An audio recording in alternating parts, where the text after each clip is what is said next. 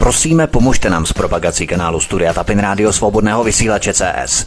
Pokud se vám tento nebo jiné pořady na tomto kanále líbí, klikněte na vaší obrazovce na tlačítko s nápisem Sdílet a vyberte sociální síť, na kterou pořád sdílíte. Jde o pouhých pár desítek sekund vašeho času. Děkujeme. Příjemný, krásný, dobrý večer, dámy a pánové, milí posluchači od mikrofonu svobodného vysílače a nebo na mém kanále Odyssey. Vás zdraví Vítek, přeju hezký den, hezký poslech následujícího pořadu. Vítejte u prvního dílu z třídílného cyklu Depopulace planety. Když se píše o zlu globalizace, mnoho autorů se zaměřuje na komerční aspekty, jako je privatizace. Přitom ostatní, především politické složky, jako je ztráta národní suverenity, ničení kultur a civilizací, rodiny, morálky a společnosti, nejsou možná ignorované, ale nejsou vnímané nebo zahrnuté jako nedílné součásti téhož obrazu.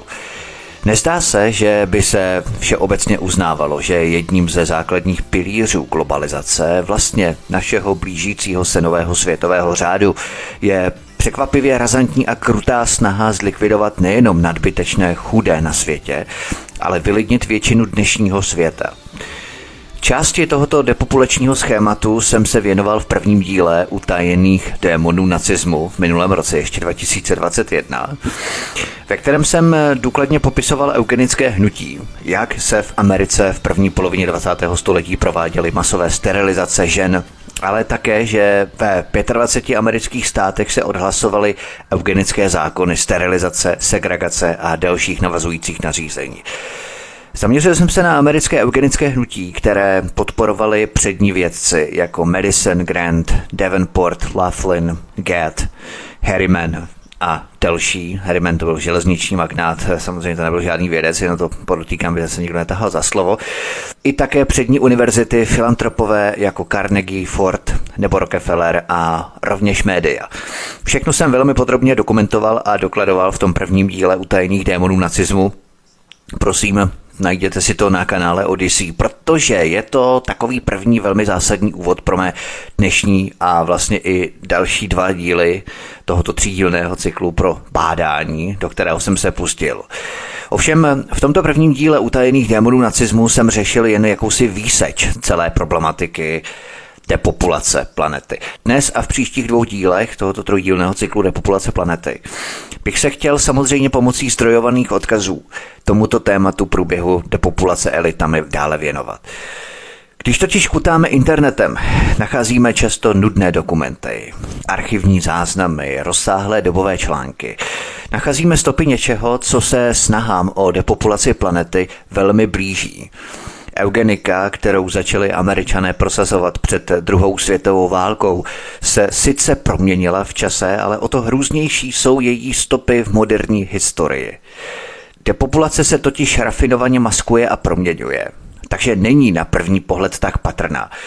V tomto trojdílném cyklu depopulace planety budu v bádání a pátrání snah o depopulaci planety pokračovat dál a zaměřím se na historický kontext už od konce 17. století.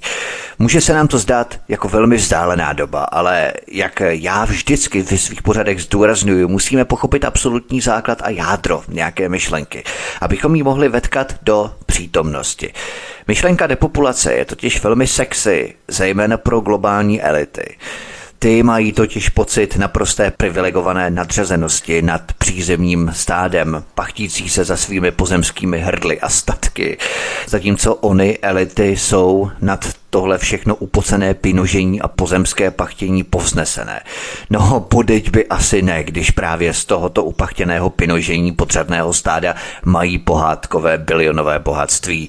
Jehož hodnotu si ani nedokážeme představit. Bohatství se přesouvá stále více ke globálním elitám a bankéřům, korporacím. Stále větší planetární zdroje se koncentrují v rukou úzké skupiny globálních elit. Myšlenka vlastní genetické nadřazenosti je potom velmi svůdná pro tyto elity. Je to něco jako jejich náboženství, vznešené náboženství, kterému oni velmi rádi podléhají. Dává jim totiž vznešený pocit zodpovědných správců planety. Ale ve skutečnosti je to jenom fasáda maskování pro pravé zvířecí kořesnické cíle těchto sociopatů, psychopatů a deprivantů. Elity, dříve aristokracie, šlechta, můžeme jí říkat, se začaly těmito myšlenkami opájet už v 17. století, což během stovek let mohutnělo až do dnes. Ve třech dílech cyklu depopulace planety vám ukážu naprosto jasné a nepopiratelné důkazy. Pojďme na první kapitolu Thomas Malthus 1766 až 1834. Podívejme se zpátky do minulosti a vydejme se po stopách původu myšlení elit, které jim dává pocit výjimečnosti myslet si, že právě globální elity jsou nadřazené nad ostatní populaci planety. Tento proces začal v Anglii, kde se na něm podíleli především čtyři muži. Thomas Malthus, Charles Darwin, Herbert Spencer a Francis Galton. Pojďme se podívat na prvního z nich, na Tomase Maltuse. Páter Thomas Malthus, anglikánský duchovní, publikoval své úvahy v roce 1798 v traktátu nazvaném Essay o principu populace, nebo Essay o populaci se to překládá. Thomas Malthus zbudil tehdy velké znepokojení veřejnosti tím, že vykreslil obraz hrozící katastrofy způsobené nekontrolovatelným růstem počtu lidí. Thomas Malthus tvrdil, že takovému osudu lze zabránit pouze přísnými, dokonce nelítostnými opatřeními. Problém spatřoval v tom, že úmrtnost v Anglii výrazně klesala. Před příchodem moderních hygienických a lékařských prostředků umíralo ročně zhruba 40 lidí z tisíce v Anglii, ale s rozvojem průmyslové revoluce se zlepšilo bydlení a výživa chudých a státní orgány mohly financovat zdravotní a hygienická opatření. Úmrtnost klesla na 30 na tisíc obyvatel a stále klesala. Thomas Malthus navrhl, že to všechno změní. Já jsem část jeho traktátu přeložil a upozorňuji vás, že to byla tady kláda, protože je to stará angličtina z konce 17. století a byl to tedy masakr něco takového přeložit a převést to do jaksi moderního jazyka češtiny, ale snad se mě to podařilo co nejlépe udělat. Thomas Malthus tedy napsal, cituji, proto bychom měli usnadnit. Místo toho, abychom se hloupě a marně snažili bránit přírodě v její činnosti, která tuto úmrtnost způsobuje, a pokud se obáváme příliš častých náštěv strašlivé formy hladomoru, měli bychom důsledně podporovat jiné formy zkázy, které přírodu nutíme používat. Místo toho, abychom chudým doporučovali čistotu, měli bychom podporovat opačné návyky. V našich městech bychom měli zúžit ulice, nadspat do domu více lidí a dvořit se návratu moru. Na venkově bychom měli stavět své vesnice v blízkosti stojatých tůní a zejména podporovat osídlování všech bažinatých a nevhodných míst. Především bychom ale měli zavrhnout, tedy odmítnout, specifické léky proti pustošivým nemocem a omezit ty dobročinné, ale značně pomílené lidi, kteří se domnívají, že prokazují lidstvu službu tím, že navrhují plány na úplné vymícení určitých nemocí. Konec citace. Thomas Malthus takto zákeřně doporučoval podporovat přelidnění a špínu, nečistotu, aby se podpořili infekční choroby a způsobili návrat moru. Především tvrdil, že bychom měli zakázat lékařské prostředky proti jejich nemocem a nechat například neštovice zcela spustošit chudé čtvrti a vesnice, aniž bychom zvedli ruku na pomoc. To byl jejich spravedlivý dar, založený na jejich přirozené méněcennosti z nedostatku peněz. Pro příslušníka křesťanského kléru to byly podivné, téměř ďábelské názory. Opravdu Maltus truchlil nad křty, zatímco pohřební obřady slavil se zvláštním zápalem. Jeho opatření na kontrolu populace odsoudilo mnoho jeho spolukřesťanů, kteří je odmítali jako urážku lásky, na to zdravého rozumu.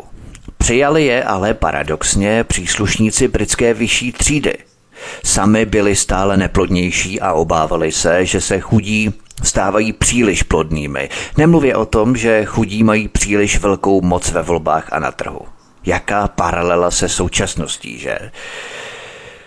Thomas Malthus v jeho traktátu vyděsil britskou společnost vyhlídkou, že produkce potravin nikdy nebude stačit na zásobování populace, která bude vždycky narůstat rychlejším tempem, takže část společnosti zůstane věčně bez potravy.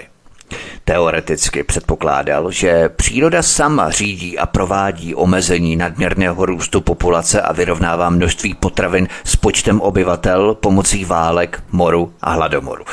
V jeho konstrukci to byli hlavně chudí, kteří byli přírodou určení, aby nesli tíhu těchto nutných občasných, ale opakujících se genocidních pustošeních, jejich nevyhnutelný životní úděl na základě jejich neštěstí narodit se v chudobě, Dále, že tito nemajetní nešťastníci neměli ani schopnost povznést se na své postavení, ani prostředky, aby tak učinili, i kdyby tu schopnost měli.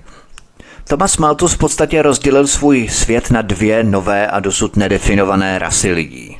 Nadřazené bohaté a podřadné chudé – z nedotknutelnosti a nemilsrdnosti přírodních zákonů pak vyvozoval, že je kontraproduktivní a dokonce nebezpečnou výzvou pro moc přírody živit chudé nebo jim jinak pomáhat, protože zlepšení jejich fyzických podmínek by vedlo ke zvýšenému rozmnožování, kterému by se pak příroda bránila stále tvrdšími opatřeními, když by považovala za nutné tento nadměrný populační růst omezit. Vzdor vůči přírodě nevyhnutelně povede k odvetě. Možná to není všeobecně známo, ale právě přijetí Maltusových teorií a politiky vedlo přímo k úmyslnému vyhladovění nesčetných milionů lidí v Irsku a v Indii. Navíc to byl právě strach z Maltusových teorií, který přiměl Čínu k zavedení její někdejší politiky jednoho dítěte. Ale podotýkám, že vybraní lidé ze západu kteří Čínu v tomto směru tolik tlačili, jsou přesně ti samí lidé, kteří dnes odsuzují Čínu za to, že je poslechla bohatí, elita, pozemková šlechta byli přirozeně nadšení, když se dozvěděli o tomto odhalení, když se jim dostalo vědeckého potvrzení jejich tajně chované víry ve vlastní nadřazenost Tomase Maltuse, když vlastně jejich vždycky tušená, ale teď prokázaná přirozená výjimečnost byla vyryta do kamenných desek ve svatyni lidstva. Stejně tak byli nadšení, že jim příroda a vesmírné zákony poskytly silný motiv, aby se necítili být dále povinovaní pomáhat chudým. Filantropie tehdy začala být mrtvá. Dobročinnost byla nejenom hloupým plítváním penězi, ale neoprávněným aktem vzdoru proti samotné přírodě, která by přinesla krutou odplatu stejným objektům této dobročinnosti. Tolik dobré zprávy od jednoho muže – Thomas Malthus si přirozeně získal vděčné příznivce mezi elitou národa a vytvořil přitom zcela nový a zcela nepříjemný ekonomický rasismus, který byl mnohem vyšší a lepší než ten etnický rasismus, protože se jedním rázem zbavil snad 80% populace jako kandidátů na vybití podle diktátu samotné matky přírody. Tito Maltusiáni, jak se jim začalo říkat, se zasloužili o to, že kniha jejich zakladatele Tomase Maltuse Essay on Population, traktát o populaci, měla komerční úspěch a v letech 1798 až 1826 vyšla nejméně v šesti vydáních. Podívejme se na další kapitolu Charles Darwin, 1809, 1882. Já to vezmu trošku hopem, trošku zrychlím abychom se tak příliš nezdržovali u těchto, ale abychom se spíš zaměřovali na současnost, ale je potřeba tohle opravdu znát, ty základy té historie. Přibližně totiž ve stejné době Charles Darwin vyslovil svou novou teorii evoluce kterou nazval přirozeným výběrem. Zjednodušeně řečeno, že organismy a bytosti se v průběhu času mění, mutují a přizpůsobují. A ty mutace, které pomáhají organismům přizpůsobit se prostředí, přetrvávají, zatímco ostatní vymírají. Stejně tak organismy obsahující tyto příznivé mutace budou mít tendenci přežít, protože budou lépe přizpůsobené, nebudou tolik stresované prostředím. Darwinovou vědeckou a v podstatě správnou teorii pak využil Herbert Spencer k tomu, aby vymyslel vědecký základ pro Malthusův protilidský rasismus a vytvořil takto, čemu dnes říkáme sociální darwinismus. A právě na něj se teď pojďme podívat. Herbert Spencer 1820 až 1903. Herbert Spencer spojil Malthusovu teorii, že chudí existují jako méně cená lidská rasa a Darwinovu teorii, že nejlépe se přizpůsobí ti, kteří nejlépe přežijí, do tvrzení, že v průběhu tisíciletí se ukázalo, že některé složky lidstva jsou nejen více mutovatelné, ale že si inteligentně vybrali nejpříznivější mutace a proto se z nich stala elita a bohatá vyšší třída společnosti. Na základě Darwinova přírodního výběru a jejich přežití nejsilnějších se ukázalo, že elita bohatých je nejen ekonomicky a vědecky, ale teď i geneticky nadřazená chudým vrstvám. Podívejme se na další kapitolu. Francis Galton 1822 až 1911. Po Herbertu Spencerovi přišel Francis Galton, který tento lákavý pohled na lidstvo ještě více podpořil tím, že vyhlásil nově objevené vědecké důkazy o tom, že Darwinův proces přírodního výběru skutečně vedl k evoluci chudých, v tomto případě ke zpětnému a sestupnému vývoji, a že sama matka příroda skutečně učinila z chudých méně cené a bezcené. Přitom tento evoluční proces možná ještě není dokončený. Francis Galton se jako vědec dále vyznamenal tím, že si uvědomil, že stejně jako u rostlin nebo u zvířat, může křížení a inbreeding žádoucích lidských vlastností sloužit přírodě k tomu, aby vytvořila ještě dokonalejší produkt. Francis Galton tak vytvořil to, co dnes nazýváme eugenikou, kterou volně definoval jako vědu o zlepšování stavu zvířat rozumným pářením. Herbert Spencer byl podobně jako Thomas Malthus nakloněný pomoci chudým, protože charita odporovala přirozeným pravdám biologie a sloužila pouze jako umělé zachování těch, kteří jsou nejméně schopní se o sebe postarat. Jako bychom si mohli představit neustálé financování zkrachovalého podniku. Přitom tato umělá pomoc slouží pouze k prodloužení utrpení a zabraňuje znovu zrození. Podle jeho názoru, stejně jako příroda vyřazuje neschopné, musí i společnost dovolit jejich vymírání, aby zachovala zdraví zbývajícím elitám. Lidstvo se podle něj nacházelo v procesu vývoje a přitom sama příroda chránila ty, kteří měli peníze a vybíjela ty, kteří je neměli.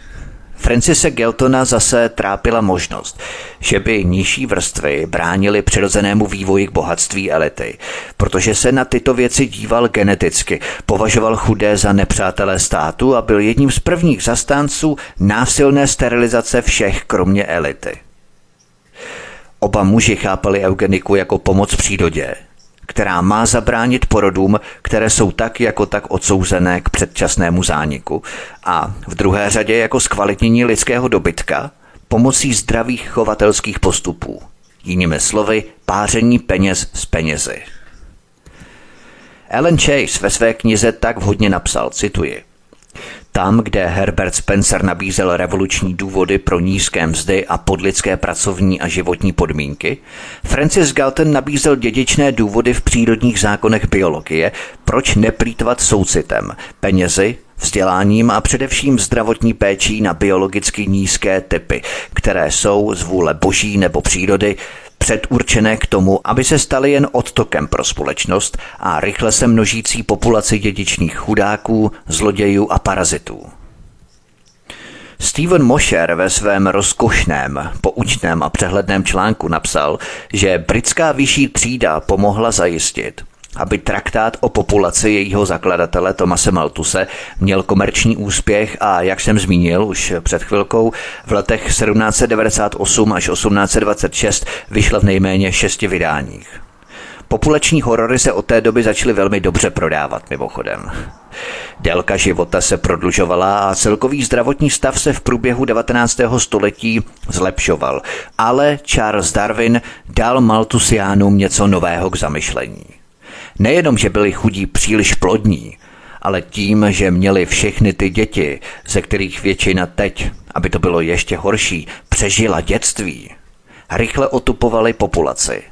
Pro bohaté a privilegované, kteří se ocitali ve stále větší početní převaze nad zbytkem společnosti, to bylo přežití nejsilnějších v opačném gardu – Dá se říci, že Maltusův ekonomický rasismus propojený s Darwinovými teoriemi evoluce a přirozeného výběru zanechal chudé v nezávidění hodné situaci nebo pozici. Ale potom Herbert Spencer a Francis Galton vzali tyto stavební kameny a dále spojili tradiční etnický rasismus národa se svou verzí vědeckého rasismu, čímž světové bílé elitě zanechali pohodlnou jistotu, že nejen chudí, ale prakticky všechny populace na planetě jsou ve své podstatě vědecky, geneticky a morálně horší než oni sami. Taková šťastná prozření jsou v skutku vzácná, takže nemůže být překvapením, že Spencerův sociální darwinismus a Geutonova eugenika spojili své síly a zachvátili elitu anglosaského světa přibližně se stejnou neukojitelnou bezbřehou vášní jako sexualita Emmy Goldmanové, ke které se teď pojďme vypravit. Posloucháte první díl strojdílného cyklu Depopulace planety. Od mikrofonu svobodného vysílače Studia Tapin Rádio vás zdraví Vítek. My si zahrajeme písničku a po ní pokračujeme. Hezký večer a pohodový poslech. Od mikrofonu svobodného vysílače a na kanále Odyssey vás zdraví Vítek. Posloucháte první díl strojdílného cyklu Depopulace planety. Emma Goldmanová 1869 až 1940. Emma Goldmanová byla židovskou komunistkou, bolševičkou, anarchistkou, uprchlicí z blázince, s inklinací k násilí a vraždám, potížistkou a nymfomankou, a to ne nutně v tomto pořadí. Emma Goldmanová od svých mladistvých let studovala bolševické anarchisty, což vedlo její představivost k obrazům společenského řádu se svobodou jednání neomezenou zákony vytvořenými člověkem. Emma Goldmanová brzy začala podporovat politicky motivované vraždy a násilné revoluce, atentáty na politicky významné osoby jako nástroj společenské změny. Stala se rozhodnou zastánkyní násilí vždycky, když slova nepomohla, což někteří historici označují jako propagandu činu. To znamená, když nás nebudou poslouchat, tak je zabijeme. Podle webových stránek Jewish Women's Website toužila Goldmanová postavu absolutní svobody a věřila, že k němu nikdy nedojde postupnými reformami. Proto Emma Goldmanová a její soudruzy prosazovali úplné zničení státu. Emma Goldmanová emigrovala z Ruska jako dospívající dívka a brzy začala hlásat různé modely společnosti, založené především na dvou pilířích – politické anarchii a promiskuitním sexu. Její široká a nadmíru hlasitá propagace těchto ideálů vynesla Emě Goldmanové nálepku jedné ze dvou nejnebezpečnějších anarchistek v Americe. Na stejném webu židovských žen se ale dočteme, že její trvání na právu vyjádřit se především prostřednictvím sexuální promiskuity, potratu a vražd ji přivedlo k tomu, že se stala významnou osobností pro nastolení svobody slova v Americe – Tentýž web Jewish Women's Website obsahoval svůj článek o Emě Goldmanové pod heslem Women of Valor, statečné ženy. Netuším proč, ale tak se asi prostě točí dějiny. Různí apologeti uváděli, že Emma Goldmanová a její milenec Alexander Bergman byli zděšení násilím jako při potlačování stávkujících dělníků. Naše dynamické duo reagovalo tak, jak by reagovaly všechny rozumné bytosti zděšené násilím a rozhodli se zabít osobu odpovědnou za protidělnické násilí, tedy tehdejšího amerického prezidenta Williama McKinleyho. Policii se nikdy nepodařilo spojit Emu Goldmanovou přímo s McKinleyho vraždou, ačkoliv se s ní atentátník často setkával a tvrdil, že jednal podle jejich pokynů. Rozumějeme podle pokynů Emmy Goldmanové. Nebyl to jen americký prezident, kdo se stal cílem Emmy Goldmanové a její skupiny. Oni se totiž pokusili zabít několik dalších veřejných činitelů. Třeba jejich plán odpálit bombu v sídle Johna D. Rockefellera v New Yorku stroskotal jenom na tom, že bomba explodovala předčasně a zabila asi tucet anarchistů. Přitom zničila velkou část domu Emmy Goldmanové – Jeden z anarchistů kolem Goldmanové jménem Carlo Valdinoči vyhodil do povětří průčelí domu generálního prokurátora A. Mitchella Palmera ve Washingtonu DC a přitom se také odpálil, když bomba explodovala příliš brzy. Pak proběhlo několik dalších dobrých v úvozovkách pokusů. Emě Goldmanové bylo nakonec odebrané občanství a byla deportovaná zpět do Ruska. Zbytek života strávila ve vyhnanství a zemřela v Kanadě sama, chudá, bez přátel, s tvrzením, že tam, zmíněme v Kanadě, nikoho nezajímá, jestli je člověk živý nebo mrtvý. Přesto jeden z jejich příznivců tvrdil, i když bez důkazů, že k její rakvi se sjížděly tisíce truchlících a ze všech koutů světa jí přicházely pocty. Podle mě těch několik málo truchlících, kteří se skutečně zúčastnili pohřbu, tam spíš přijeli jenom proto, aby se ujistili, že Goldmanová byla skutečně mrtvá a jediná podsta, o které vím, byla od New York Times. Jako jakýsi nekrolog, organizace Jewish Women's Organization tvrdí, že Emma Goldmanová obhajovala sexuální svobodu, která pomohla utvářet moderní americkou společnost. Přitom opomíjí, že výsledná nová podoba Ameriky nemusela být nutně požehnáním. Stejní milovníci Emmy Goldmanové prohlásili, že její dílo přispělo nejen k rozvoji svobody slova v Americe, ale ukázalo i pravý význam vlastenectví. Netuším jak. Než Emma Goldmanová zemřela, její příznivkyně Peggy Gangheimová a několik přátel pro ní vybrali 4000 dolarů – aby si mohla pořídit malou chatku v Saint-Tropez na Azurovém pobřeží ve Francii, kde dva roky psala svou autobiografii s pomyslným názvem Žít svůj život, která vyšla v roce 1931. O této knize napsal spisovatel PBS následující poznámku, cituji. Při jejím vydání New York Times doporučili čtenářům, aby věnovali méně pozornosti politice Goldmanové a četli knihu jako lidský dokument, který je na nejvýš zajímavý. Ne všichni s tím souhlasili. Jeden významný kritik napadl memoáry jako tisíc nudných stránek smilstva a fanatismu. Nejsou to jen webové stránky židovských žen a New York Times, kdo se zabývá hygienizací a vybělováním historie nebo životopisů. Wikipedie samozřejmě nechce zůstat stranou této přehlídky, jak tomu říkám, vybělování minulosti nebo historie, tak nás Wikipedie slavnostně a s fanfárami informuje, že Emma Goldmanová významně přispěla k několika oborům moderní politické filozofie a nechá na naší fantazii, aby tyto obory identifikovala a odvodila její přínos. Při zmínce jedné příležitosti, kdy skupina jejich kolegů z řad politických anarchistů napadla Emu Goldmanovou za její bezúznou sexuální promiskuitu, Wikipedie slasně a sanitárně podotýká, že byla jedním ze svých spolupracovníků pokáraná za své bezstarostné chování. Ze vztahů s jejími židovskými bolševickými přáteli vyplývá, že skutečným cílem Emmy Goldmanové bylo podnítit komunistickou revoluci ve Spojených státech podle vzoru, který tito lidé položili svými revolucemi v Rusku, Maďarsku, Německu a dalších zemích. Nakonec ale Emma Goldmanová nedosáhla takové anarchie, jaké mohla, a to především proto, že zjistila, že jí více než politika zajímal sex prohlásila, cituji, Žádám nezávislost ženy, aby milovala koho chce, nebo tolik, kolik se jí zlíbí, a tolik najednou, kolik se jí zlíbí. Emma Goldmanová měla pověst, že si sex ve skupinkách svých anarchistických kolegů obzvlášť užívala. Naše ctěné židovské ženské webové stránky nám říkají, že Emma Goldmanová byla neúnavnou zastánkyní emancipace žen, ale tak to přesně nebylo. Ona nahlížela na manželství optikou represivní prostituce. Její emancipace žen se soustředila na jejich svobodu, to je sexuální a reprodukční svobodu, tedy na bezúzdný a promiskuitní sex, individuální nebo sériový, abych se vyjádřil kulantně, po kterém následovaly bezplatné potraty jako metoda post hoc kontroly porodnosti. Emma Goldmanová neváhala získat prostředky na své anarchistické aktivity prací prostitutky na ulici. Přitom rodiče jejího manžela ji považovali za natolik morálně zbídačelou, že ji odmítli vůbec vpustit do svého domu. Zajímavé je, že Emma Goldmanová nechtěla pro ženy skutečnou emancipaci, ani volební nebo politická práva, dokonce ani zaměstnání nebo profesní kariéru nebo vlastnictví majetku, vůbec nic z toho nechtěla.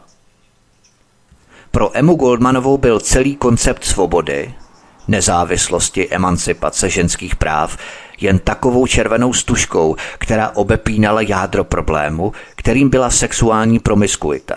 O to měla zájem.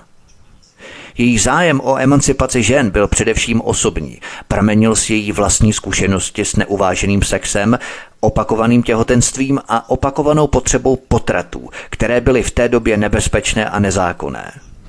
Takto se podle ní žena emancipovala. Emma Goldmanová věřila, že ženy by měly vstupovat do sexuálních svazků a opouštět je bez zábran. Tvrdila, že promiskuitní sexualita je klíčová pro osobní a profesní naplnění a tak se během svého života věnovala četným vášnivým aférám. Jako svědectví o tom napsala jednomu milenci, který ji zřejmě opustil, cituji. Otevřel si brány vězení mého ženství. Všechna vášeň, která ve mně byla tolik let neukojená, přeskočila v divokou bezohlednou bouři bez břehou jako moře. A kdo říkal, že komunisté se neuměli bavit?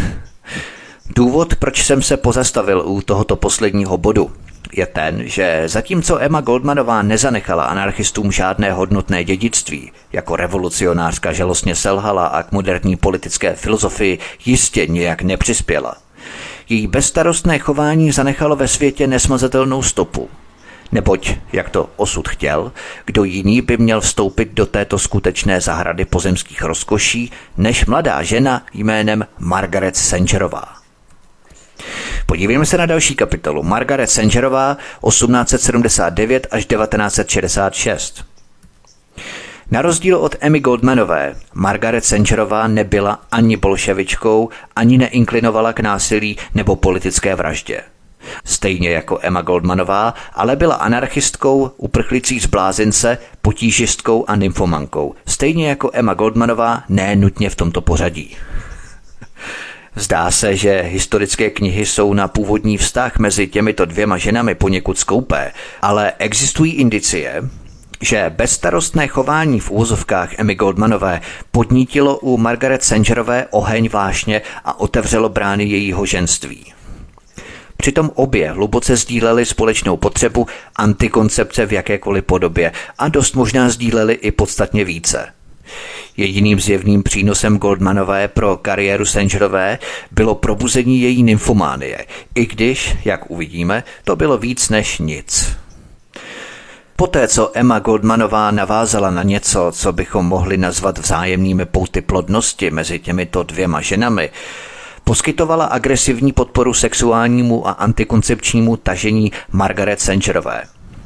Přitom obě ženy byly zatčené za šíření oplzlého materiálu, ale obě unikly odsouzení za chování, které bylo jeho základem. Emma Goldmanová dokonce jménem Sangerové pořádala celostátní přednášková turné, na kterých zvyšovala povědomí o antikoncepci a Bůh ví o čem dalším. Stejně jako Emma Goldmanová i Sencherová horlila pro kontrolu porodnosti, což bylo z nemalé části způsobené jejím sexuálně promiskuitním životním stylem. V době setkání s Emou Goldmanovou měla četné milostné pletky, Sencherová tedy. Manželské lože označovala za nejdegenerativnější vliv ve společenském řádu a své bezuzné sexuální chování horlivě věnovala regeneraci tohoto řádu. Vzhledem k námitkám překvapivého manžela se brzy rozešli. Její společensky regenerační chování, je to tak nazvu kulantně, se potom výrazně zrychlilo a vzbudilo značnou pozornost veřejnosti. Ve stejné době, možná i v důsledku stejných rozmíchaných vášní, začala Margaret Sangerová vydávat buletiny a distribuovat sexuální materiály, které byly zjevně nezákonné. A to vedlo k jejímu zatčení na základě obvinění, které by s největší pravděpodobností vedlo k trestu odnětí svobody v délce asi 45 let. Protože se Margaret Sangerová snažila být opatrnější, den před soudním procesem odkopla své děti a utekla do Anglie, kde osud zasáhl ještě jednou – po příjezdu do Anglie se Margaret Sangerová setkala s muži, kteří ji nechtěně poskytli nástroje, které bohužel navždycky změnily dějiny. Záznamy nejsou zcela jasné, kde začaly její vztahy, ale byli tam třeba sexuolog Havelock Ellis, H.G. Wells a George Bernard Shaw, stejně jako snad většina členů jejich nové fabianské debatní společnosti.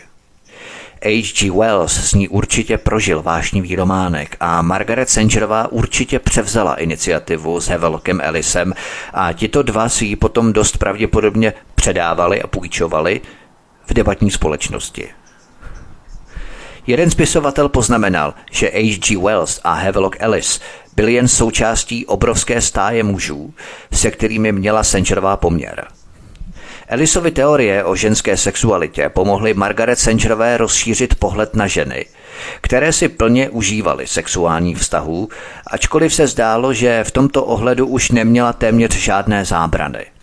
Zejména Havelock Ellis ale rozšířil její zdůvodnění antikoncepce více než jedním způsobem – Snad nejvýznamnějším faktorem evropského exilu Margaret Sangerové bylo to, že společnost těchto mužů tvořili radikálové feministky a především skutečné hejno Maltusiánů, kteří Margaret Sangerovou poučili o hrozivé hrozbě nadměrné světové populace a tím značně zpřesnili její sexuální zdůvodnění.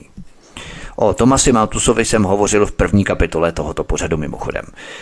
Margaret Sangerová obchodovala s hojnou bezplatnou láskou a informacemi o potřebách antikoncepce a na oplásku získávala vzdělání nesrovnatelné hodnoty – Předtím ani Emma Goldmanová, ani Margaret Sangerová nedosáhly se svými propagacemi antikoncepce většího ohlasu, alespoň ne v širokém veřejném mínění, protože jejich snahy byly reálně vnímané jako zástěrka pro jejich osobní sklony, která slibovala prospěch pouze chudým, kteří nikoho nezajímali nebo zajímali jen málo.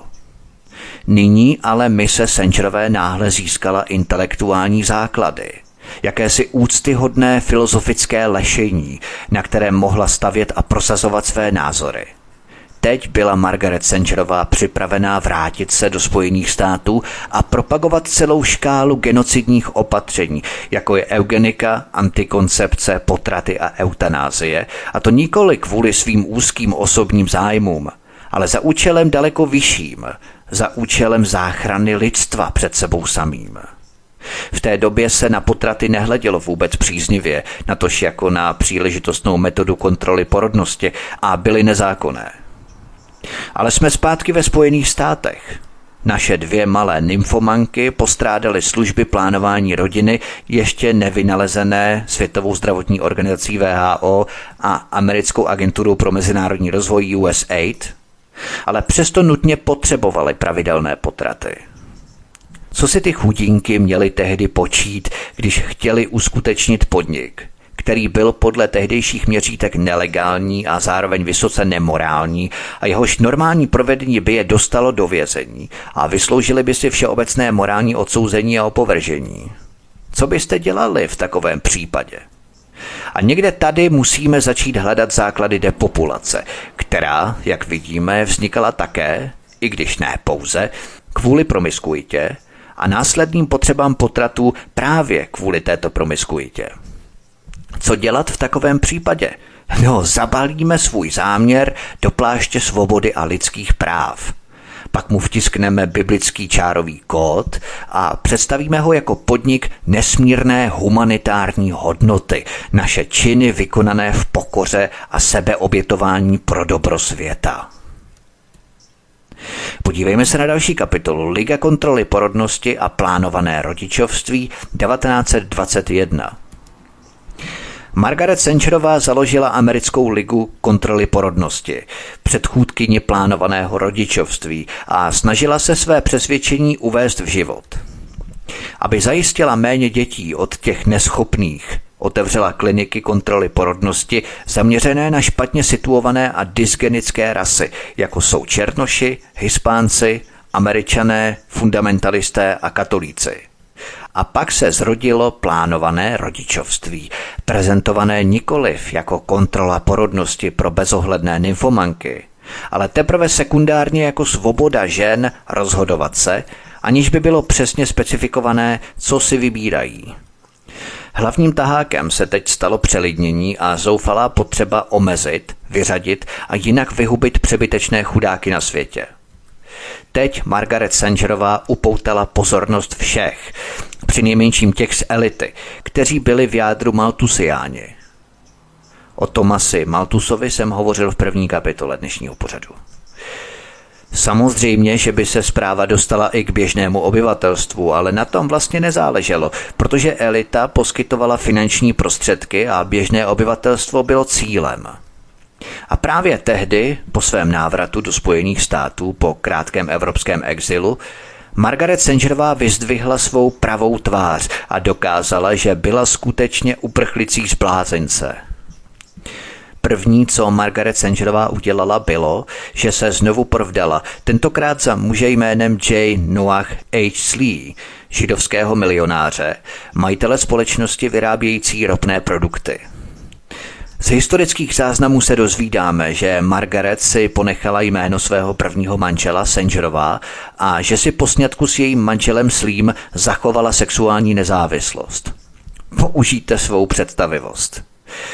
To bylo zvláštní, protože, jak uvidíte, Margaretino propagační a fundraisingové působení proťalo širokou cestu ložnicemi a kancelářskými pohovkami průmyslníků, bankéřů, finančníků, sponzorů všeho druhu, prakticky všech mužů, s nimiž podle všeho Margaret prostírala stolik snídani po dlouhých nocích, abych se vyjádřil kulantně. A po 20 let až do své smrti Financoval její manžel Slí její aktivity, zřejmě bez stížností. Motivy Sangerové už nesouvisely s osvobozením ženy, ale s eugenikou.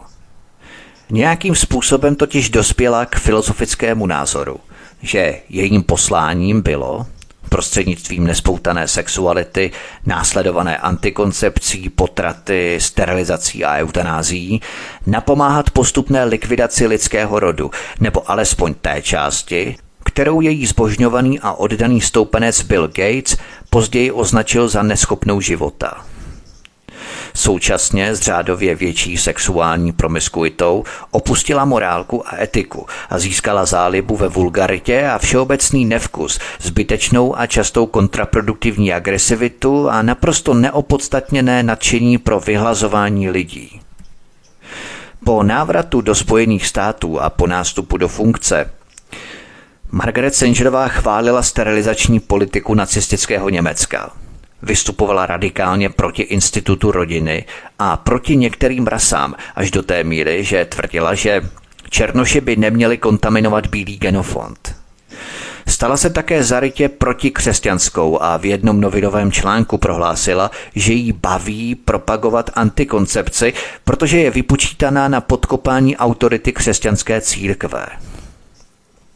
Zpočátku se Margaret Sangerová vyhýbala propagaci eutanázie, když psala, že by společnost neměla posílat nadměrné potomky do plynových komor, ale brzy na to v téže knize poměrně ostře prohlásila, že by měla skončit veškerá charita, protože slouží jen k prodlužování života neschopných a že společnost vyžaduje odstranění lidského plevele – Podobně se měnily i její názory na potraty, a to až do té míry, že ona a její organizace aktivně sponzorovali právo na potrat. V tomto bodě se zdá, že Margaret Sangerová byla šílená. Ačkoliv organizace Planned Parenthood, to znamená plánované rodičovství, se velmi snaží pohřbít šílenosti tvrzením, cituji, nemůžeme vědět, co chtěla Margaret skutečně říci, protože je mrtvá. Ano, můžeme vědět, co tím myslela. Její slova mají dnes stejný význam jako tehdy.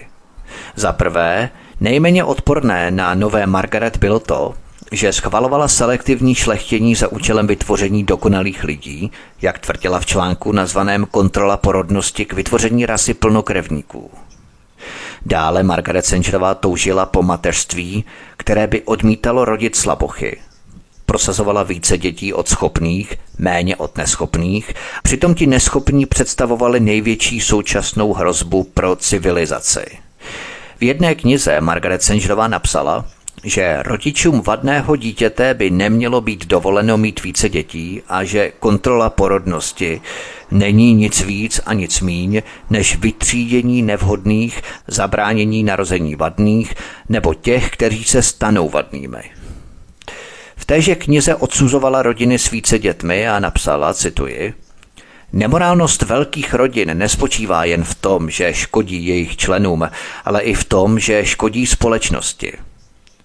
Nejmilosrdnější věc, kterou velká rodina udělá jednomu ze svých nemluvňat, je jeho zabití. Konec citace.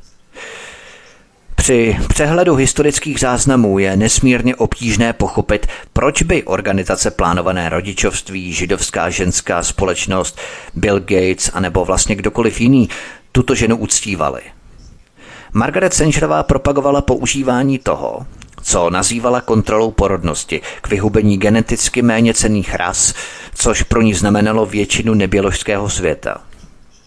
Tvrdila, že židé, hispánci a černoši jsou lidským plevelem, který, pokud se rozmnoží, přinese na svět mrtvou váhu lidského odpadu.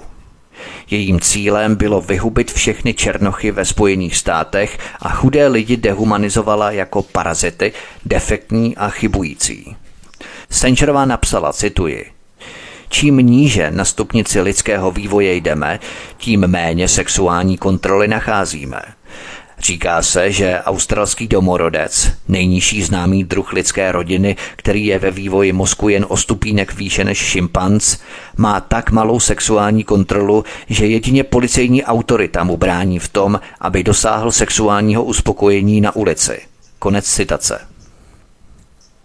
S dokonalou ironií bychom mohli vyjádřit totožné pocity o samotné Margaret, ačkoliv historie nám říká, že ani policie nikdy nestačila potlačit Margaretino bezstarostné, promiskuitní a sexuální chování. v jiné knize Senčerová napsala, cituji, Eugenika ukazuje, že platíme a dokonce se podřizujeme diktátu rostoucí, nepřetržitě se rozmnožující třídy lidských bytostí, které se vůbec neměly narodit. Pokračovala, že každý jednotlivý případ dědičné vady, každé deformované dítě, každá vrozeně poskvrněná lidská bytost přivedená na tento svět má nekonečný význam pro toho nebohého jedince – a má sotva menší význam pro nás ostatní a všechny naše děti, které musí za tyto biologické a masové chyby tak či onak platit. Konec citace. V široce propagovaném veřejném projevu Margaret Sangerová prosazovala eliminaci celých tříd lidí, když prohlásila, že společnost musí nechat dveře imigrace zavřené pro vstup určitých cizinců. O jejich stavu je známo, že škodí výdrži rasy, jako jsou slabomyslní, idioti, blbci, šílenci, syfilitici, epileptici, kriminálníci, profesionální prostitutky a další z této třídy. Margaret Sangerová také navrhovala, aby byli chudí, blbci a nemorální a další podřadné typy umístěny do koncentračních táborů, kde by byli převychovávaní k tomu, co nazývala lepším morálním chováním, to je, aby měli dostatek potratů. Dále napsala, cituji, Domnívám se, že svět a téměř celá naše civilizace bude v příštích 25 letech záviset na jednoduchém, levném a bezpečném antikoncepčním prostředku, který se bude používat v chudinských slamech, džunglích a mezi těmi nejnevědomějšími lidmi. Ani to ale nebude stačit, protože se domnívám, že teď, Okamžitě by měla být provedená národní sterilizace některých dysgenických typů naší populace, které jsou podporované v rozmnožování a které by vymřely, kdyby je vláda neživila. Konec citace. Senžnová dále napsala, cituji, Ačkoliv osobně věřím ve sterilizaci slabomyslných, šílených a syfilitických, nepodařilo se mi zjistit, že tato opatření jsou více než povrchní odstrašující prostředky pokud jsou aplikovaná na neustále rostoucí prout neschopných. Eugenika bez kontroly porodnosti je domem postaveným na písku. Zvláště tvrdá byla Sengerová vůči Černochům, cituji. Masa černochů, zejména na jihu, se stále rozmnožuje bezstarostně a katastrofálně, což má za následek, že přírůstek mezi černochy, dokonce více než mezi bělochy, pochází z té části populace, která je nejméně inteligentní a schopná.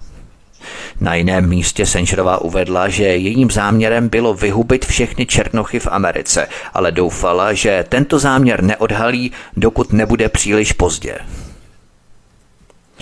New York Times se tato verze pravdy nelíbila a tak redakce New York Times vytvořila vlastní historii Margaret Sangerové. V nekrologu za Sangerovou speciálně pro New York Times napsali, že Sangerová pouze usilovala o vytvoření rovnosti mezi pohlavími tím, že osvobodí ženy. Tak, já vám nevím, možná jsem pomalý, ale jestli tomu dobře rozumím, tak redaktoři New York Times nám říkají, že za A vyvražděním všech černochů se ženy stanou svobodnými a za B potratem všech plodů v Americe se ženy a muži zrovnoprávní. New York Times nás také informovali, že Margaret se pouze snažila prezentovat svůj názor, že plánování rodiny je základním lidským právem. Redaktoři se ale opomněli zamyslet nad základním lidským právem nás všech, defektních, žít své životy bez Margaretiné pomoci v úvozovkách. A na tomto místě je vhodné poznamenat, že New York Times zveřejnil oslavné nekrology téměř každé lidské zhrůdy za posledních sto a více let, pokud vím téměř bez výjimky. New York Times si všimli neutuchajícího šarmu a přesvědčivého důvtipu Sangerové a upřesnili, že nejednomu policistovi, který ji doprovázel na stanici, zčervenaly uši od jejich irských invektiv. Přitom opomněli zmínit, že to nevypovídalo o šarmu a důvtipu, ale o jejich nevymáchaných ústech a její dobrý přítel a spolupracovník z plánovaného rodičovství dr. Ellen Gutmacher, zřejmě zapomínající na výše uvedené, tvrdil, že Sangerová přesvědčila Ameriku a svět, že početí je základním lidským právem. Doktor Ellen Gutmacher ale zřejmě zapomněl zmínit, že vyhnout se sterilizaci a eutanázii, tedy právo na život, je možná ještě základnějším lidským právem. A aby toho všeho nebylo málo, elita prohlásila Margaret Sancherovou za humanistku roku a udělila jí cenu za nejviditelnější přínos k obohacení života, aniž by přesně uvedla, čí život byl obohacen, nebo jak. Nicméně nedávno se objevila zpráva, že organizace plánované rodičovství Planned Parenthood při nejmenším v New Yorku odstraňuje jméno Sangerové z hlavičky kvůli jejím konečně na světlo vycházejícím názorům na eutanázii. Pro nás všechny defektní. Posloucháte první díl z trojdílného cyklu Depopulace planety. Od mikrofonu svobodného vysílače Studia Tapin Radio vás zdraví Vítek, my si zahrajeme písničku a po ní pokračujeme. Hezký večer a pohodový poslech. Od mikrofonu svobodného vysílače a na kanále Odyssey vás zdraví Vítek, posloucháte první díl z trojdílného cyklu Depopulace planety.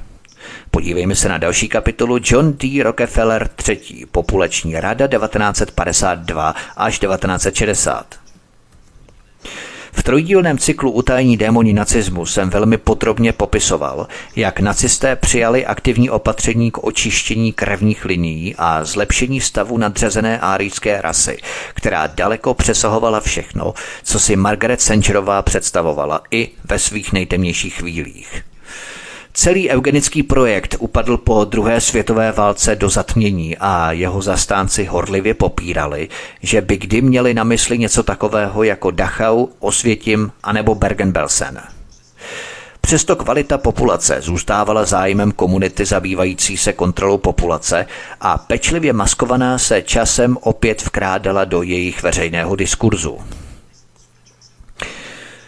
Zdá se, že růst populace vzbuzuje v bohatých lidech, kteří se cítí být nějakým způsobem ohrožení početnou chudinou, prvotní strach. Jak jinak si vysvětlit prostředí, které zažil John D. Rockefeller III., vnuk ropného magnáta Johna D. Rockefellera a jeden z nejbohatších mužů světa, když se setkal s chudými masami rozvojového světa – John D. Rockefeller III. totiž podnikl po válce delší cesty do Ázie a Afriky. Odjížděl tam s přesvědčením, že snahy západu o zastavení toho, co on považoval za nezadržitelný růst populace, musí mít přednost před hospodářským rozvojem. Jeho snaha získat pro svou novou vášeň kolegy z Rockefellerovy nadace ale stroskotala. Většina z nich věřila, že západní technologie, zejména americké zemědělské know-how, umožní národům světa, aby se i nadále uživili sami. Odmítli jeho kontroverzní návrhy vyvinout nové metody kontroly porodnosti a vyvážet je do rozvojového světa. Rockefeller, kterému byl odepřený přístup k rodinnému jmění, použil své vlastní peníze na založení populační rady v roce 1952.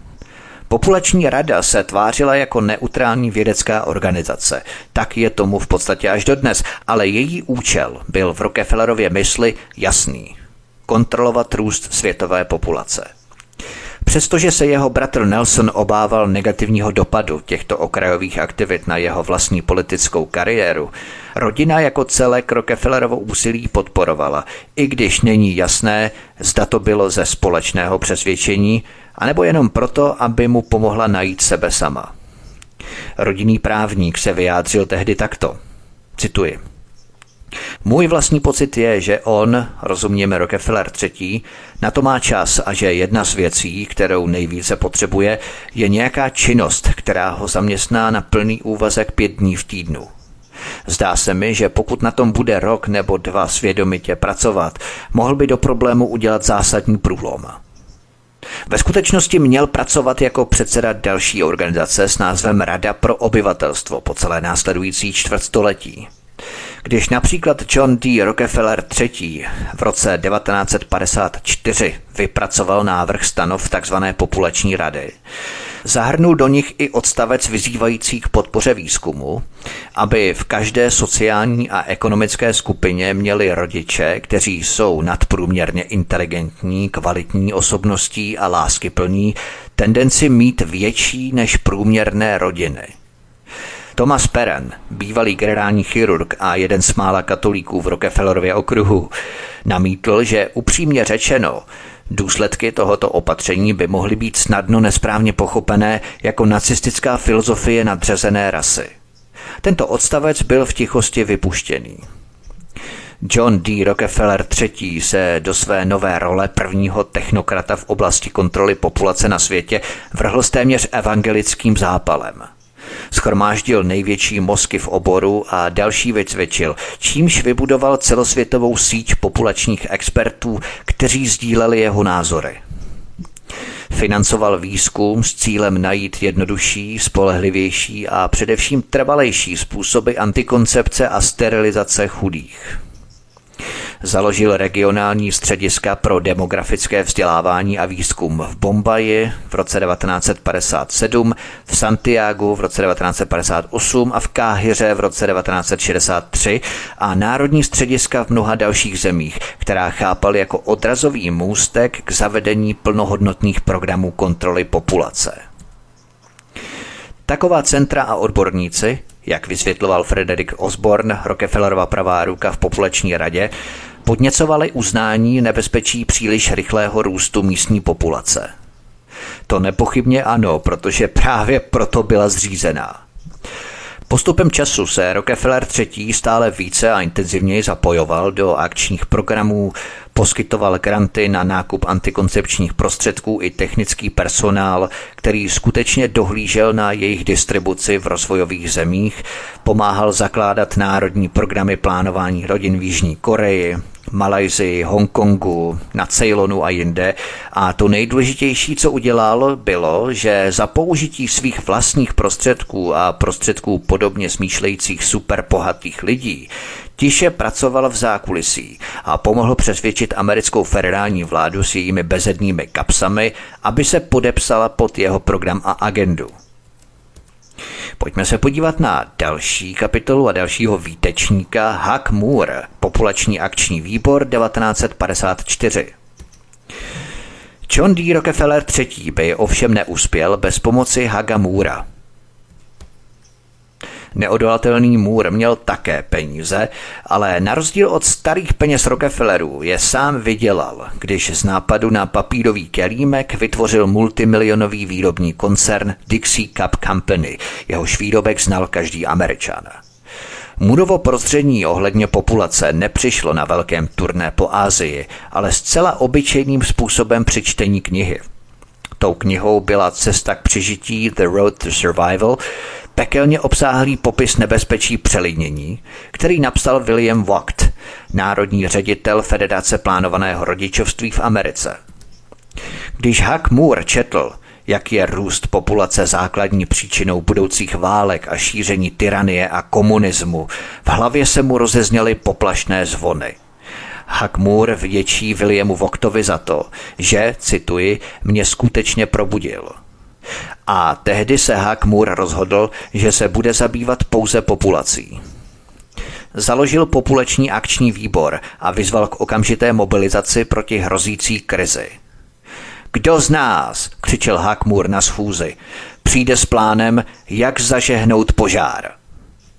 Podle jeho životopisce Lorence Lídra byly Můrovy metody často záměrně navržené tak, aby podnítili kontroverzi a tím upoutali pozornost veřejnosti. Čas běží, lidé se musí postavit čelem k syrovým faktům. Varování by mělo být vykřičeno ze střech, římal Moore. Moore věřil, že lidé potřebují mít strach, skutečný strach, aby si uvědomili katastrofu, která se před nimi rýsuje. A jak lépe je vyděsit než obrazem bomby a řečmi o výbuchu. Bomba na konci druhé světové války srovnala se zemí Hirošimu a Nagasaki. Na začátku 50. let ji měli Sověti a studená válka. Byla v plném proudu. Amerika se děsila při pomyšlení na bomby. Jejich výbušná síla se už nevyjadřovala v tunách, ale v megatunách, připravených zničit svět. Huck Moore si na tyto obavy záměrně zahrál brožurou nazvanou Populační bomba nebo výbuch, kterou zaslal tisícovce vedoucích představitelů podnikatelské sféry a profesí. Prohlašovala v ní, že dnes hrozí, že populační bomba způsobí výbuch stejně ničivý a nebezpečný jako výbuch atomu a že bude mít stejný vliv na vyhlídky a pokrok anebo katastrofu, válku nebo mír. Nadcházející populační exploze by byla matkou všech katastrof. Vedla by k rozsáhlému hladomoru a drtivým daňovým sazbám, k šíření komunismu a válečné pohromě, plus ke všem dalším myslitelným ekologickým a sociálním neduhům mezi tím. To vše bylo napsané způsobem, který Můrův životopisec Lawrence Leader označil za bičující frazeologii, která uhranula spící veřejnost. V touze přesvědčit ostatní o správnosti své věci Hakmur nafoukl budoucí počty lidí, aby ospravedlnil svůj radikální plán na omezení lidské plodnosti. Tento humbuk nebyl nikde patrnější než na samotné obálce té brožury Populační výbuch nebo populační bomba. Byla na ní kresba světa překypujícího lidstvem, kde na všech kontinentech jsou jenom místa, na kterých se dá jenom postavit – Afrika, která už byla hlavním cílem regulátorů populace, byla v popředí a uprostřed. Ze severního pólu vycházela zapálená rozbuška. Nůžky s dlouhými ostrými čepelemi byly připravené jí odstřihnout. Nůžky byly označené nápisem kontrola populace. Pojďme na další kapitolu Mýtus o populační bombě roste. Během následujících 15 let Moore rozeslal zdarma stovky tisíc výtisků brožury všem skupinám politiků, pedagogů, úředníků, novinářů a vlivných lidí, na které si prostě vzpomněl. Tento neúnavný propagátor učinil z populační bomby metaforu soudného dne. Do povědomí většiny Američanů vril obraz hřibovitých mraků lidí, kteří se v neomezeném šílenství rozmnožování valí z povrchu planety. Mnohé přesvědčil o tom, že kontrola populace zastaví šíření komunismu. Zaujal mladého odborníka na motýly Paula Ehrlicha, který později požádal o zapůjčení názvu pro svou vlastní knihu o nebezpečí přelidnění. Právě s tímto Paulem a N. Ehrlichovými napsal knihu pozdější hlavní poradce prezidenta Baracka Obamy, dr. John Holdrem. On to samozřejmě mohutně popírá, ale on to byl, kdo byl právě tím spoluautorem této knihy o depopulaci planety. A tento člověk se stal za 30 let nebo 40 let poté hlavním vědeckým poradcem ex-prezidenta Baracka Obamy. Hezky se nám to spojuje, že? Už tady vlastně pokládají politické základy pro současné elity. Ale k Johnu Holdremovi samozřejmě dojdu ve zvláštní kapitole. Tady to zmiňuji jenom proto, abychom si dávali tyto věci do souvislostí. John D. Rockefeller III. byl jedním z prvních, kdo obdržel výtisk populační bomby spolu s vysvětlujícím dopisem od Hakamura. Cituji část dopisu. Nezajímají nás především sociologické nebo humanitární aspekty kontroly porodnosti, napsal Moore. Zajímá nás, jak komunisté využívají hladové lidi ve svém úsilí o dobytí země.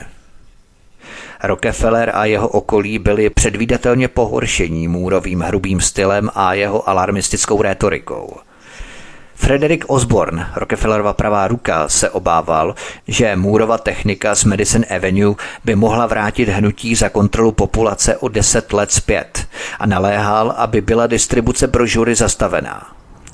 Málomluvný a vědecky založený Rockefeller se obával, že výrazy jako populační exploze a populační bomba by mohly vytvořit atmosféru paniky.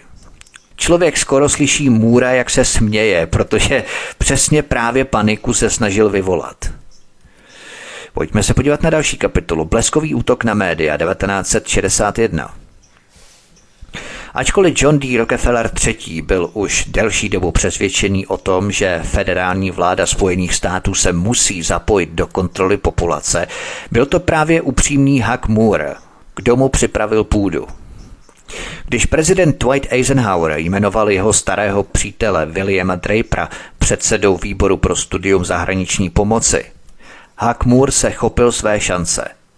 Nakrmil a nasytil tohoto finančníka z Wall Streetu Williama Drapera a další členy výboru materiály o nebezpečí přelidnění a tvrdil, že ekonomická pomoc je populačním růstem znehodnocená.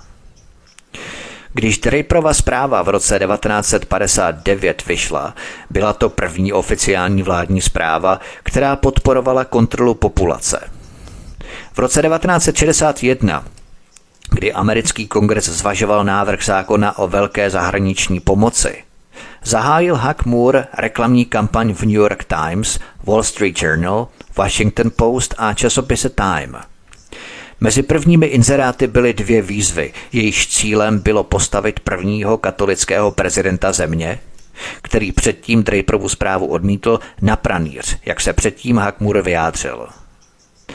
Celostránkové inzeráty nesly titulek výzva prezidentu Kennedyovi a vyzývali federální vládu, aby se zabývala populační explozí. William Draper se na Murovo naléhání vrátil do Washingtonu a podnikl v této věci lobistickou kampaň jako jeden muž. Spolu s Rockefellerem a jeho kolegy, kteří také pracovali v zákulisí na podpoře federálního zásahu, se tito bohatí muži chystali vnutit svou vůli americkému kongresu. Ten by následně vnutil svou vůli zbytku světa. Posloucháte první díl strojdílného cyklu Depopulace planety. Od mikrofonu svobodného vysílače Studia Tapin Rádio vás zdraví vítek, my si zahrajeme písničku a po ní pokračujeme. Hezký večer a pohodový poslech. Od mikrofonu svobodného vysílače a na kanále Odyssey vás zdraví vítek, posloucháte první díl strojdílného cyklu Depopulace planety. Podívejme se na další kapitolu Použití ekonomického byče 60. léta. Americký zákon o zahraniční pomoci z roku 1961 představoval radikální odklon od dřívějších představ o zahraniční pomoci, jako bylo nasycení hladových nebo vyzbrojení amerických spojenců, protože za základní cíl považoval kontrolu populace. Americký kongres prohlásil, že osobní svobody Ekonomická prosperita a bezpečnost lidu Spojených států se nejlépe udržují a posilují ve společenství národů, které spolupracují na moudrém využívání omezených světových zdrojů v otevřeném a spravedlivém mezinárodním ekonomickém systému. To je kulantně velmi řečeno, jinými slovy je řečeno to, že se se svými zdroji, které mají oni na svém území, výsostném území, musí otevřeně a stejně rozdělit se zbytkem světa, jinými slovy se spojenými státy. Já to ještě jednou ocituju, protože ta frazeologie je úplně neskutečná, ta diplomacie, co vlastně oni chtějí říct a co z toho plyne. Státy, které spolupracují na moudrém využívání omezených světových zdrojů v otevřeném a spravedlivém mezinárodním ekonomickém systému. Ten americký zákon o zahraniční pomoci pokračuje slovy. Rozvojová pomoc se soustředí do zemí, které tuto pomoc využívají nejefektivněji. To znamená zase, kdo používá tuto pomoc nejefektivněji? No samozřejmě Spojené státy, protože ty čerpají nejvíc nerostného bohatství zbytku světa. Oni to umí velmi rafinovaně a perfektně diplomaticky zaobalit. To vypadá velmi moudře a vznešeně ty fráze, ale co z toho plyne je úplně jasné. Prezident hodnotí závazky a pokrok zemí s využitím kritérií, včetně kontroly populačního růstu. Konec citace. Důsledkem této formulace bylo zakotvení dvou základních přesvědčení hnutí za kontrolu populace v americkém právu, a sice to, že populační růst je otázkou národní bezpečnosti a že zahraniční pomoc by měla být poskytovaná především zemím, které jej kontrolují. To znamená porodnost a populaci kontrolují. Pokud nebudete kontrolovat populaci a porodnost, žádnou pomoc vám Spojené státy neposkytnou.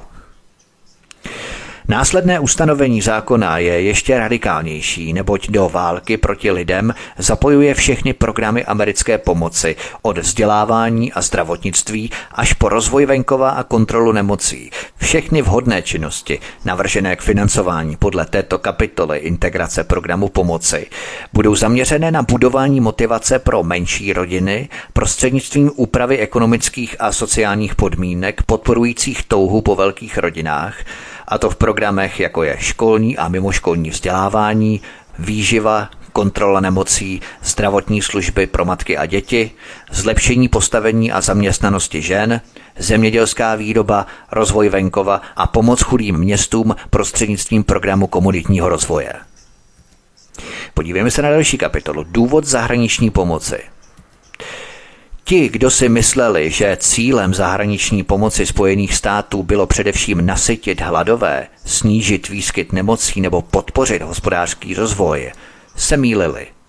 Správným cílem veškeré zahraniční pomoci Spojených států nebylo podle tohoto i pozdějších zákonů nic jiného než snižování porodnosti.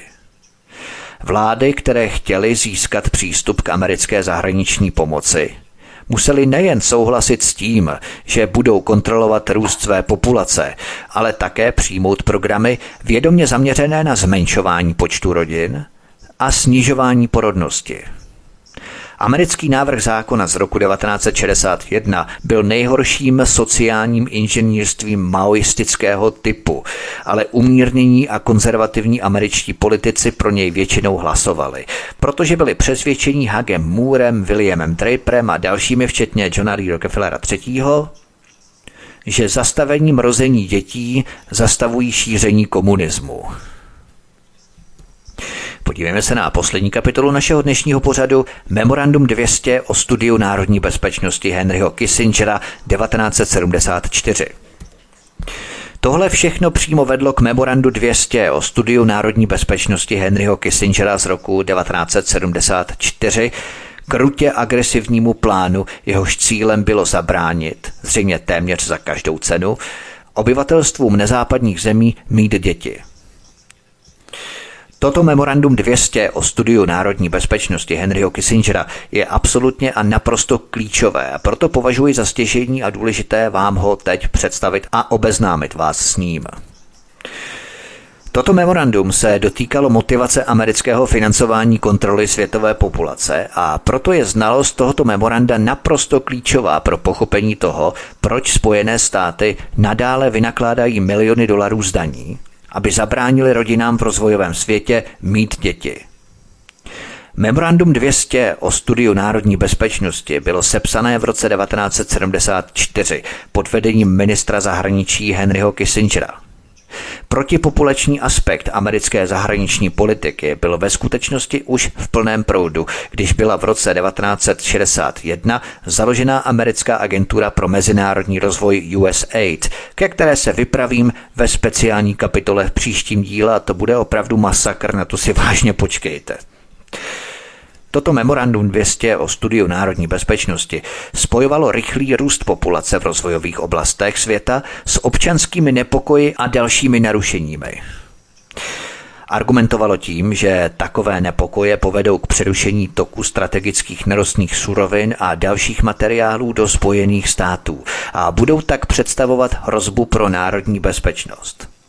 Ve třetí kapitole tohoto dokumentu memoranda se uvádí, že cituji, Ekonomika Spojených států bude potřebovat velké a stále větší množství nerostných surovin ze zahraničí, zejména z méně rozvinutých zemí. Tato skutečnost dává Spojeným státům zvýšený zájem na politické, hospodářské a sociální stabilitě dodavatelských zemí. Všude tam, kde snížení populačních tlaků prostřednictvím snížení porodnosti může zvýšit vyhlídky na takovou stabilitu, se populační politika stává relevantní pro dodávky surovin a pro hospodářské zájmy Spojených států. Konec citace. Nikdy by nebylo od věci, aby si všichni lidé v rozvojových zemích uvědomili skutečnou motivaci, která stojí za takzvanou populační pomocí Spojených států a USAID. Proto toto memorandum varuje před nebezpečím, že vedoucí představitelé méně rozvinutých zemí, cituji, budou vnímat tlak rozvinutých zemí na plánování rodin jako formu ekonomického nebo rasového imperialismu. Konec citace dokumentu. Toto memorandum se opíralo o statistiky, které byly i pochybné už v té době, ale historie ukázala, že byly velmi nepřesné. V části věnované populačním prognózám toto memorandum uvádí, že, cituji, pokud by se současná míra porodnosti nezměnila, vzrostl by počet obyvatel z roku 1974 ze 3,9 miliard na 7,8 miliard v roce 2000 a do roku 2075 by se zvýšil na teoretických 103 miliard. Konec citace. I takzvaná střední varianta předpokládala, že světová populace dosáhne do roku 2000 6,4 miliard a do roku 2100 12 miliard. Nejkritičtější je, že toto memorandum předpokládalo, že tempo růstu světové populace se bude zvyšovat. Ve skutečnosti se v době vzniku dokumentu začalo snižovat. Tempo růstu světové populace se dramaticky zpomalilo z 2,7% ročně v období mezi lety 1960 až 70 na 1,33% ročně v letech 1996 až 2000. Vyspělé země světa, zejména Spojené státy, Kanada, Švédsko, Dánsko nebo Japonsko, vynaložili za posledních 30 let na programy kontroly populace více než 100 miliard dolarů. Poznali jsme, že pouhá opatření na podporu kontroly populace nevedou k míru a stabilitě, což byl mimochodem hlavní cíl nastíněný v tomto memorandu, ale k odporu a větší chudobě. Dopady tohoto memoranda na muže, ženy a rodiny v rozvojovém světě jsou zničující. Obyvatelé méně rozvinutých zemí volají po základní zdravotní péči, elektrifikaci venkova, lepších silnicích, čisté pitné vodě a hygienických zařízeních a lepší zemědělské technice. Tragické je, že o tyto základní potřeby žádají už léta. Místo toho Spojené státy nadále posílají peníze, aby se jejich počet snížil – Tohle je ta úžasná a skvělá pomoc Spojených států zemím třetího světa. Jednak klestí cestu pro trancování jejich korporacemi v zemích rozvojového světa a jednak peníze, které jako posílají lidem v tomto světě, aby jim pomohli, jako pomohli, jsou ve větší míře peníze na plánované rodičovství a kontrolu populace. A jen takové zamyšlení na úplný závěr. Myslím, že to byla banka Goldman Sachs, která Českou republiku v roce 2017 klasifikovala a sesadila z rozvinuté země na rozvojovou zemi. A jak Spojené státy pomáhají právě těmto rozvojovým zemím, jsme si teď řekli. A budeme v tom pokračovat i v díle následujícím. To je pro tento díl všechno, co uslyšíte v díle druhém. Podívám se na projekt 100 tisíc, kdy byli vojáci s nízkým IQ 60 až 65 poslaní do války ve Větnamu, kde masově umírali a zpátky se jich vrátilo jenom několik. To byl jeden z nejbestiálnějších projektů někdejšího ministra obrany Roberta McNamary, sledující stopu eugeniky, jak se jednoduše zbavit těch nejneschopnějších blbců, jak by pišně prohlásila pronesla Margaret Sangerová. Podíváme se na ohromné depopulační plány americké agentury pro mezinárodní rozvoj USAID s doktorem Reimertem Ravenholtem, šéfem úřadu pro populaci. Podíváme se také na sterilizaci 200 tisíc žen na Haiti a také sterilizaci 300 tisíců žen v Peru. Tyto dva masivní sterilizační programy proběhly v 90. letech minulého století.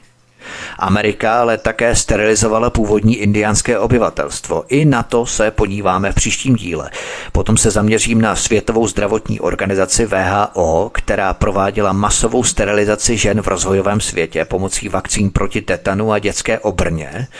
To zahrnovalo podle odhadů kolem 130 milionů žen v zemích třetího světa. Ty země to odhalily. Odhalili látku, která snižuje porodnost anebo výskyt spermí. Hitler byl proti VHO skutečný žabař.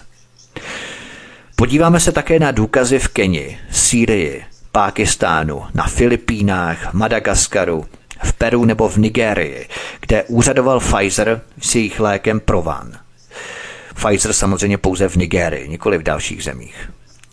Podíváme se také na selektivně smrtící zbraně v rámci biologické války. Elity si vyberou nějakou rasu nebo etnikum, anebo skupinu nebo jednotlivce a na toho personalizují biologickou zbraň díky vzorku DNA, která nezanechá žádné stopy. To se týká takzvaného biohackingu, tedy hackování naší DNA.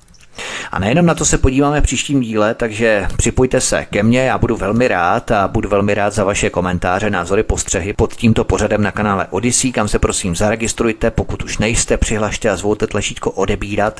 To je velmi důležité, abyste byli upozorněni na další pořady na tomto kanále, takže klikněte na tlačítko odebírat, takový zvoneček odebírat, což vám zajistí, že nezmeškáte další pořady. Já budu samozřejmě velmi rád za vaše sdílení na sociální média nebo za rozposílávání e-maily, protože to jsou fakta, která jsem vydoloval, která jsem sestavil, přeložil kompletně, protože ten překlad asi sežere nejvíce času z té celé přípravy pořadů, protože to trvá zhruba dva měsíce minimálně, abych připravil nějaké takovéto pořady, dvou nebo třídílné, nebo i jednodílný, tak to zhruba měsíc, protože to musím všechno překládat. Samozřejmě nepoužívám Google Translator, protože to strojově přeloží tak ty věty, že to není možné přeložit a člověk tím překopáváním a přeformulováváním těch vět a přeuráváním slovosledů a tak dále v podstatě ztratí více času, než když si to překládám sám úplně od nuly, takže to je úplně nejspolehlivější způsob a metoda, jak překládat materiály z angličtiny je překládat si to sám, protože Google je naprosto nepožitelný v tomto, takže to trvá velice dlouho ty překlady, stejně tak jako příprava, nějakým způsobem to převyprávět, aby to mělo hlavu a patu. Takže budu rád, když tuto mou práci oceníte sdílením na sociální média nebo přeposíláním e-maily a samozřejmě nějakými vašimi názory, postřehy, případně doplněním faktů, střípků dalších informací, které třeba máte, anebo ke kterým jste se dostali. Budu velmi rád. A jako poslední bych vám ještě chtěl říct, že máte samozřejmě v popisu pořadu kapitoly. A kapitoly jsou opatřené s časovými značkami nebo razítky, takže můžete si kliknout na jakoukoliv kapitolu chcete a pustit si přímo ten pořad od konkrétní pasáže, konkrétní požadovanou vybranou kapitolu, kterou si chcete znovu třeba zpětně přehrát, můžete tak učinit. To je velmi dobrá vychytávka kterou si nemůžu vynachválit, eh, která je velmi dobrá, protože přece jenom pořady z delší stopáží jsou poměrně nepřehledné a tímto se to značně maximálně zpřehlední, protože ty kapitoly tady dávám právě proto, abyste si na ně mohli kliknout v případě, kdy si chcete zpětně přehrát ještě nějakou konkrétní pasáž. Takže to by bylo opravdu všechno pro dnešní pořad. Mějte se moc krásně od mikrofonu svobodného vysílače a z Odyssey vás zdraví vítek. Prosíme, pomožte nám s propagací kanálu Studia Tapin Rádio Svobodného vysílače CS. Pokud se vám tento nebo jiné pořady na tomto kanále líbí, klikněte na vaší obrazovce na tlačítko s nápisem Sdílet a vyberte sociální síť, na kterou pořád sdílíte. Jde o pouhých pár desítek sekund vašeho času. Děkujeme.